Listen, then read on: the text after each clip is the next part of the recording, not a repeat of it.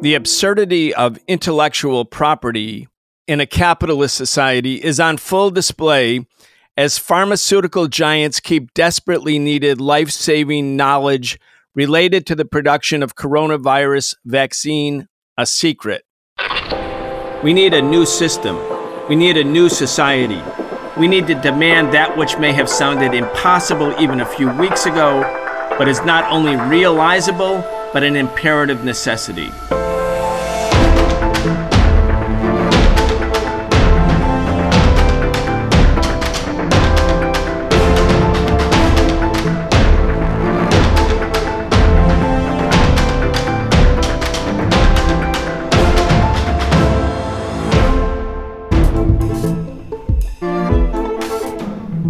Deepening unemployment, a looming wave of evictions, massive and widening inequality, there's no denying it.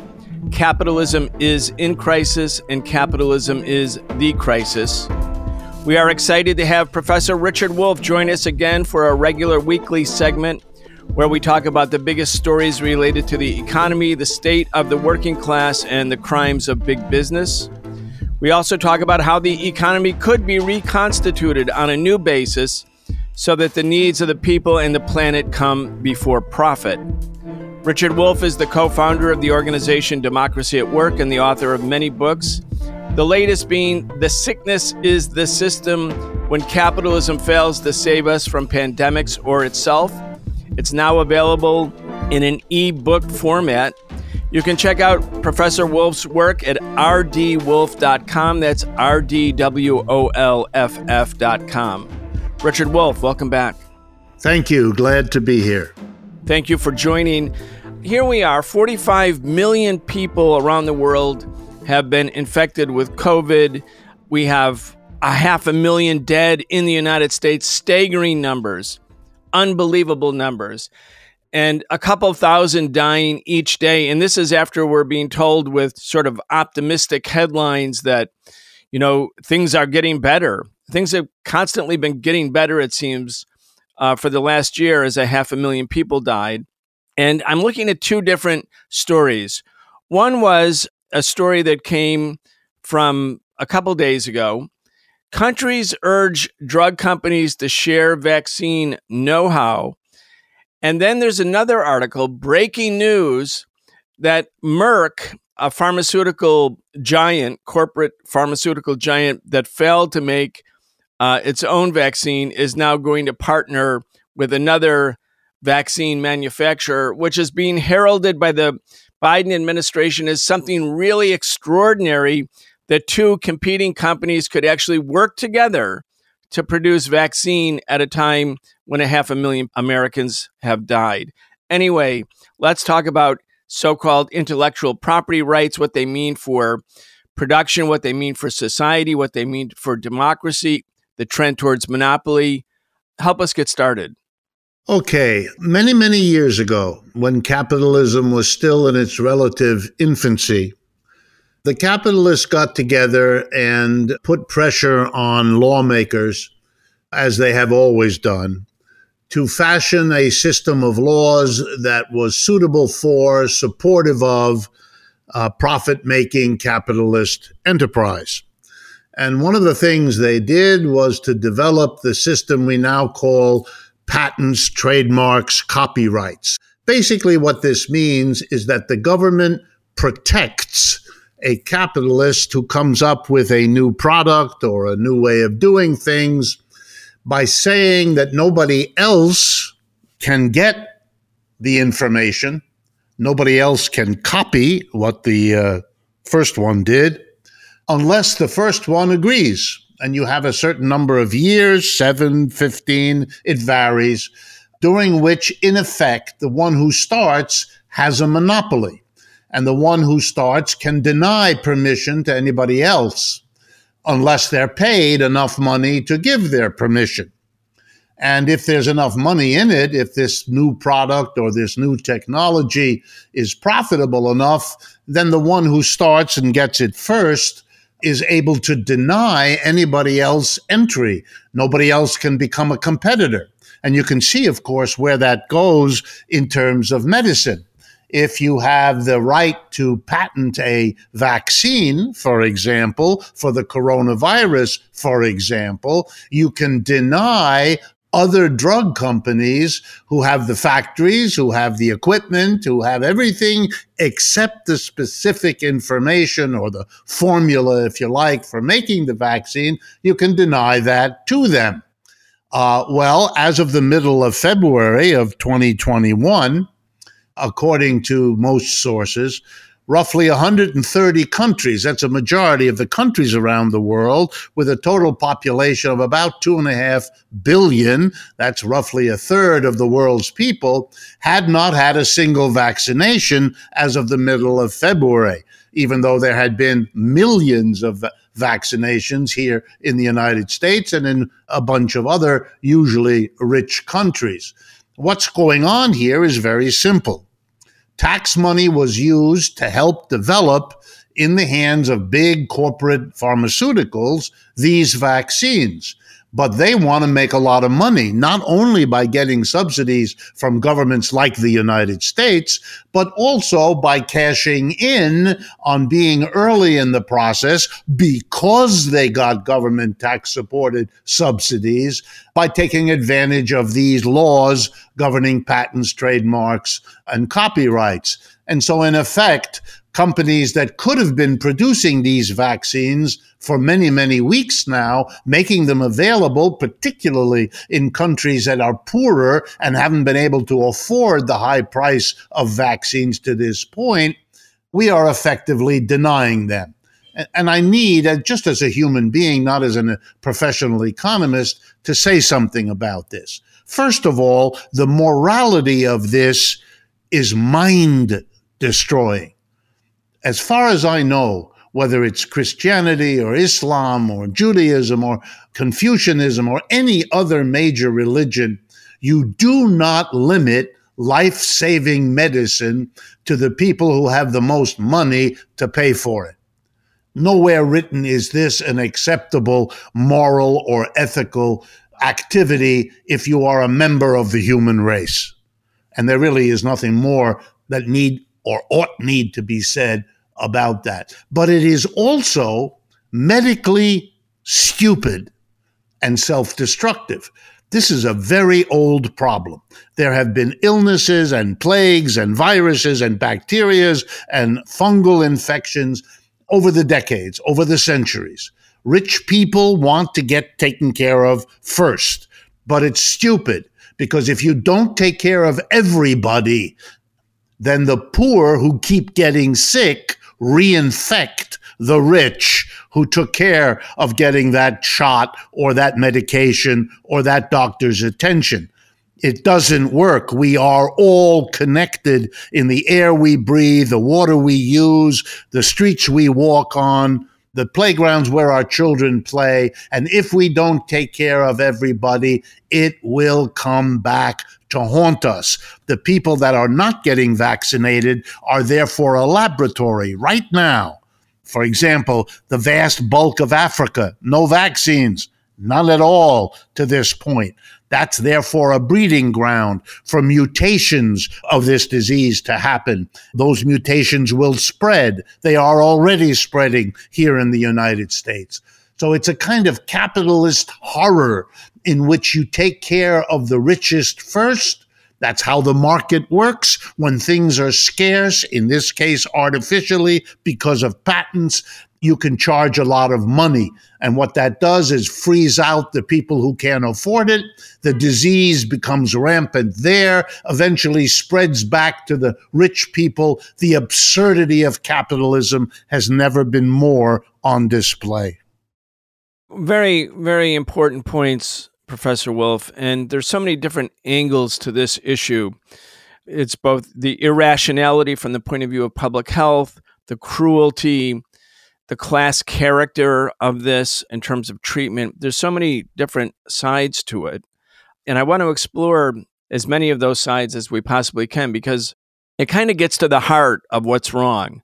What's wrong with a system that has vast productive capacity such that you can produce multiple vaccines in a short amount of time, uh, certainly by historic standards, And yet, the inability to deliver or the unwillingness to deliver based on profit and some of the other competitive elements of capitalism prove its both absurdity, its irrationality, and as you said, its cruelty, its immorality.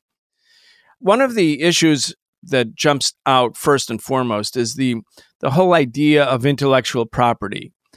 When you think about a drug, a vaccine, or any component element of it, and you could say this about any other good that's provided in society, let's call it a commodity, something that's produced for sale. It includes in it components that come from all over the world and the labor of people who work in all different places in the world. So, modern industry, modern science, if it was, say, headquartered in the United States but cut off from Africa or Latin America or the Middle East or Asia, it wouldn't have the necessary inputs to actually produce that which we take for granted in an industrial society. And that goes for pharmaceutical goods. So the idea that someone could be claiming the end product as their property and thus they can determine what to do with it, what price to set for it, when in fact, every commodity, including drugs, including vaccines, are really the product of an international division of labor without which this couldn't happen and also based on social labor, not individual. I mean, the scientist could have the greatest ideas in the world, but how does he or she get all of that which is necessary to produce the product? That's the outcome of social a social process, social labor. So again, the idea of private ownership under the the label of intellectual property rights where you really can't separate an intellectual product from any other product because they're interdependent. Yeah, it applies to all the inputs the way you say it, but it also applies to the so called intellectual effort, or if you like, or even the entrepreneurial or business effort. The people who make a big corporation, they're not the people who alone account for whatever success they have? What about all the people who were teachers of theirs through 20, 30, 40 years of education, through their colleagues, through the magazines they read, through the journals they perused, through the scientific conferences where they were given key ideas that were crucial? None of the people along the way participates in the big profit at the end of the process.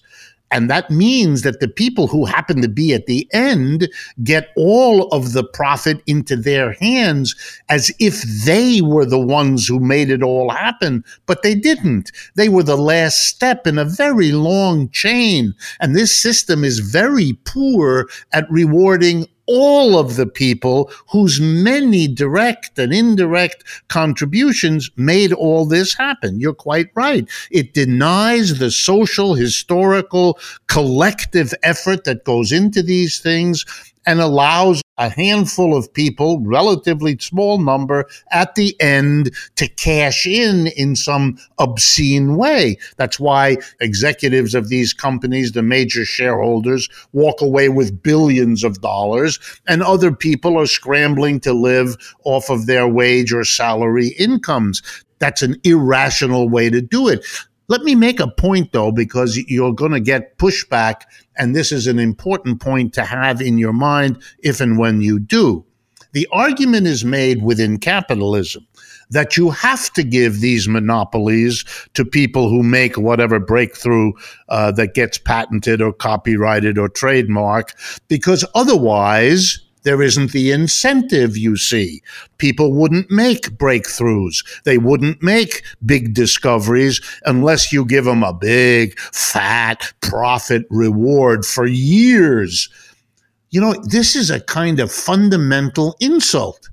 It's an insult, first of all, to the hundreds of generations, the thousands of generations of people over the millennia who made the breakthroughs the mathematics we use today were developed in Egypt and other parts of the world many, many centuries ago. So were many of the insights that are basic to all science today. Those people didn't make those breakthroughs because they got a lot of profit out of it. They did it for lots of different reasons, just like the motivation of human beings is a very complicated thing. It's an insult to people to think that they wouldn't come up with ways of easing the pain of their fellow human beings. You can go through human history and see countless efforts of creative human beings figuring out that this plant or that animal or this substance or this mechanism will help you alleviate a pain in your neck or a, an illness or an indigestion from something you ate. Science has been developing for a very, very long time. It doesn't need to be given huge profits for many years. If someone makes a breakthrough, for example, and you think it's important, give them an award give them the celebration of their fellow human beings for having made an especially useful contribution. That's fine. We have prizes, we have awards. We even give some of them with cash attached. I'm thinking of the Nobel Prize that many people covet. But none of that involves vast billions of dollars given to a handful of people the way we do now. That last step, that's a capitalist invention to give you the right to exclude other people so you can extort out of them vast sums of money made unavailable for social development because they're hoarded by the Jeffrey Bezos or the Warren Buffetts or the Bill Gates or the Elon Musks of our time. The price being paid in that yeah, maybe you'll stimulate somebody who wouldn't have done a decent invention without getting billions. But the price you pay is to deny society all of the supports. With $200 billion collected by Mr. Bezos, that's money not going in to the mass education of our young people, which would have resulted in a lot more breakthroughs, large and small than what we have now. But instead of using the money for what we need socially, we give it to private individuals as obscene profits. It's extraordinarily short sighted, but it is intrinsic to capitalism. I couldn't agree with you more. I also agree with the premise that while getting rich is certainly an incentivizer, the idea of intellectual property and secrecy the failure or refusal to share new intellectual discoveries is, in fact, a restraint. It's a fetter on production. And I think it's a greater fetter. And there's other elements of waste that are so profound when each company's chemists and engineers and scientists are working in secret would be badly punished if they shared those secrets that belong to the company and the wastefulness of it. My my father, this is anecdotal, but I grew up in Rochester, New York. My father was a bench chemist, research chemist, working on film for Eastman Kodak, and he was part of that original group working with, as a subcontract between Kodak and Polaroid, a separate company, and they discovered or invented instant film. They produced the first camera where you could take a picture and the photo was right there in front of you. And, you know, he, along with his cohort of chemists, had many multiple patents, but the patents didn't belong to them. They belonged to Eastman Kodak. Then at a certain point, Eastman Kodak and Polaroid went to war against each other over whose technology was this, the instant film technology. And so my father, who loved chemistry and loved being a bench chemist and was just a salaried employee, had no incentive for profit. He spent the last decade of his career basically as a trial witness between Polaroid and Kodak in a fight over whose patents belonged to who. And as a consequence, he quit. He said, I didn't sign up for this. I want to be a chemist, not a testifier at trial. And vast amounts of resources are wasted in the competition between the different capitalist entities. This is just a small example of it. But the chemists were not eager and enthusiastic to to work because they were going to be rewarded with extra profits. They were excited because they were chemists. Yeah, it's uh, there are many many examples. I remember when I was a teaching and studying at Yale University, talking with my friends in the natural sciences and discovering that there were contracts between Yale and private companies so that the uh, scientists working for the companies would work alongside the professors of that science at Yale and there were very careful contracts written to share the uh, inventions and patents that came out of it so that Yale could get its hands on some of the profits that the companies and their scientists were generating. What no one wanted to face was the fact that when there's a lot of money involved, then the whole focus begins to be less what a university once was, which was to do research that could help the human race to learn more about the world, to learn more about how chemical and physical reactions, and it becomes much more how to make money. And so the science and eventually what is taught in the classroom is shaped by profitability and not the needs of an inquisitive mind trying to understand what the world is all about. Those are very different goals. Those are very different tasks, and they lead to different curriculums, different learning patterns, narrowness in your understanding, and so on. So that the social effects of all of this are the things that are ignored. It's as if the only result is somebody who makes a breakthrough gets a lot of money. No, no, no. That's part of it. But part of it is that lot of money is therefore the private property of whoever can play this game rather than being available for society as a whole to use for all of the positive results it could have brought if it was used socially rather than grabbed privately. It, it's really like a person who's part of a community using a big field who suddenly says, No, this is my field, puts a fence around it, and now he's the only person. Is it lovely for that person to have the whole field to play in? Yes, it is. But you have to take into account the denial of access to that field and what it means to all the other people who now can't use it, who can't get the exercise they want, who can't plant the crops that they used to be able to plant and to harvest all of the costs of this have to be taken into account. And the minute you do that, you begin to realize that the social costs, and the coronavirus is a wonderful example, that the social costs in death, in disease, in the longevity of this disease, the social costs of not making these vaccines available to all the people who could be benefiting from them besides the immorality, they are staggering in the present and into the future.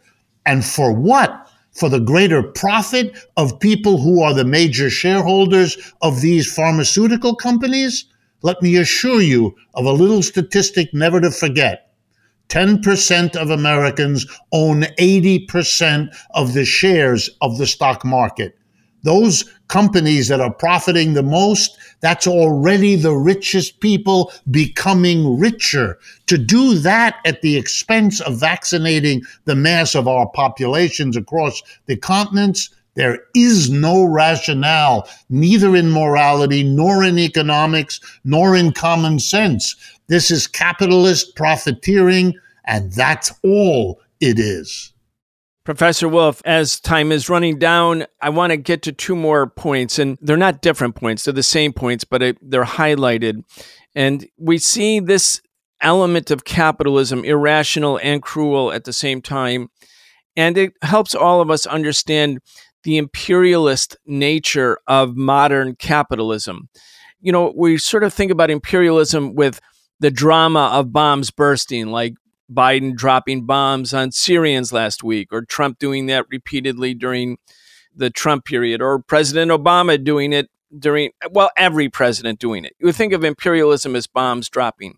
But there's another element of imperialism, and I want to read a couple paragraphs from AP, and it's about COVID and it's about the vaccine, and it goes back to what you were addressing in the early part of this interview.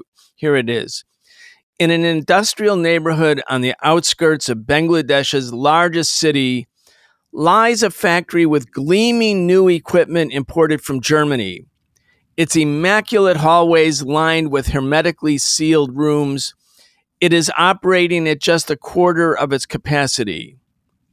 It is one of three factories that the Associated Press found on three continents whose owners say they could start producing hundreds of millions of COVID 19 vaccines on short notice if only they had the blueprints and technical know how.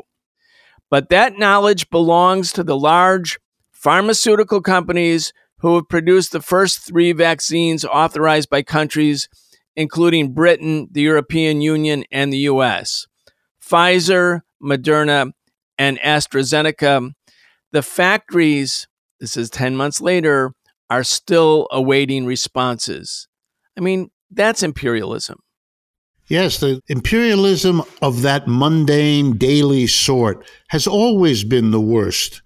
It's always been the money that could have been spent to build a dam that would provide fresh water, to produce and distribute the toilets Large parts of populations in the world today do not have a system of toilets so that human and other kinds of waste are too close to populations and therefore are causes of disease, etc., etc. I mean, those are the things that kill the large number of people by starvation, by illness, by suffering diseases for which we have very well known cures, and so on. Those are much more devastating than the, the military engagements which punctuate them from time to time. The United States proudly announces that they have three times the number of doses of our population. We have more than a billion doses of the vaccine. We have 325 million people. So we have enough to vaccinate everybody three times over, while huge parts of the world haven't had a vaccine in the entire country. There is no excuse. You know, those who are critical of Trump, who said America first, ought to think about this regime now, Mr. Biden. He doesn't say America first, but in this regard, what is the difference?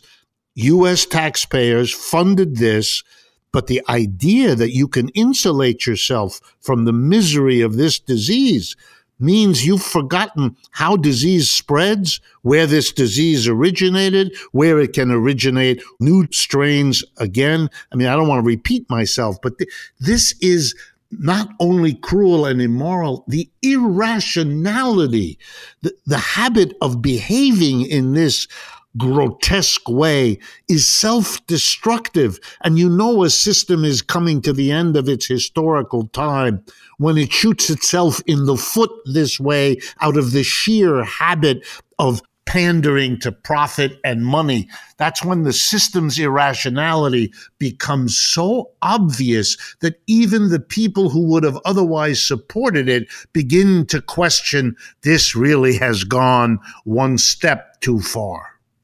One step too far. We've talked in the past shows, Professor Wolff, about how billionaires' wealth has grown so dramatically in the last year during COVID.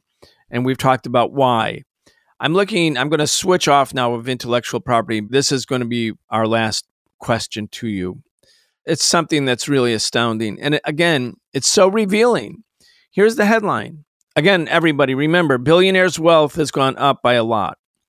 Millions couldn't afford diapers before the pandemic. Now, diaper banks can't keep up.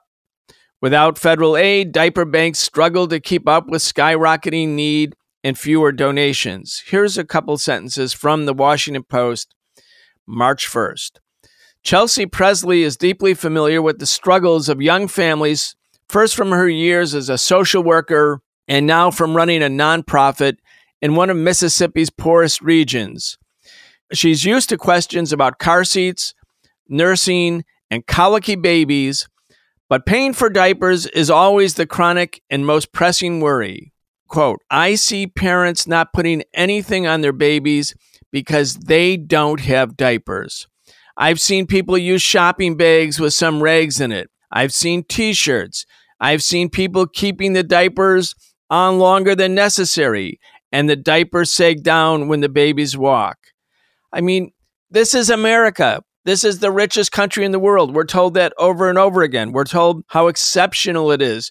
We know the billionaire's wealth is through the roof and millions and not not thousands not hundreds of thousands Millions cannot afford diapers, and now they can't get diapers at diaper banks.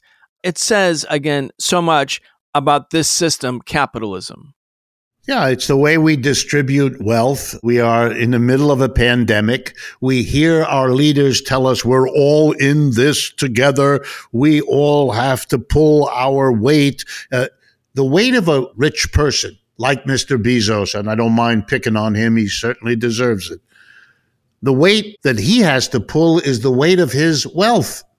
And we don't do it. We make the rich richer during this period of time while we have 20 million people unemployed. And yes, they cannot afford the diaper. And even if they could afford the diaper, there's something else they can't afford. We have shrinking enrollments in our colleges. The future of the United States and the world economy depends on our educated labor force as much as anything else. We're undercutting that, loading the students up with debt, not relieving the debt, cutting them out of the schooling. I mean, the level of irrationality is mind blowing just as it was on display a week ago in Texas when we had companies that found it more profitable not to prepare for cold weather so that people couldn't have electricity or water or heat. The dysfunction of capitalism is exploding around us, and it has become now only a matter of time. And I don't think it's much time before the general understanding that this system is exhausted, cannot function, behaves in ways that are so anti humane that the very question of the system's continuing is coming on to the social agenda. That was Professor Richard Wolff, the co founder of the organization Democracy at Work. He is the author of many books, the latest being The Sickness is the System When Capitalism Fails to Save Us from Pandemics or Itself. Be sure to check out his work at rdwolff.com. That's R D W O L F F.com. You've been listening to the Socialist Program with Brian Becker, where we bring you news and views about the world for those who want to change it. If you enjoyed the show, subscribe on your favorite podcast app and follow us on Facebook, Twitter, and Instagram. We can only continue our work bringing you high quality news, analysis, and history with the support of our listeners. Connect with us and become a patron at patreon.com slash the socialist program and receive an invitation to participate in an exclusive monthly seminar with Brian Becker.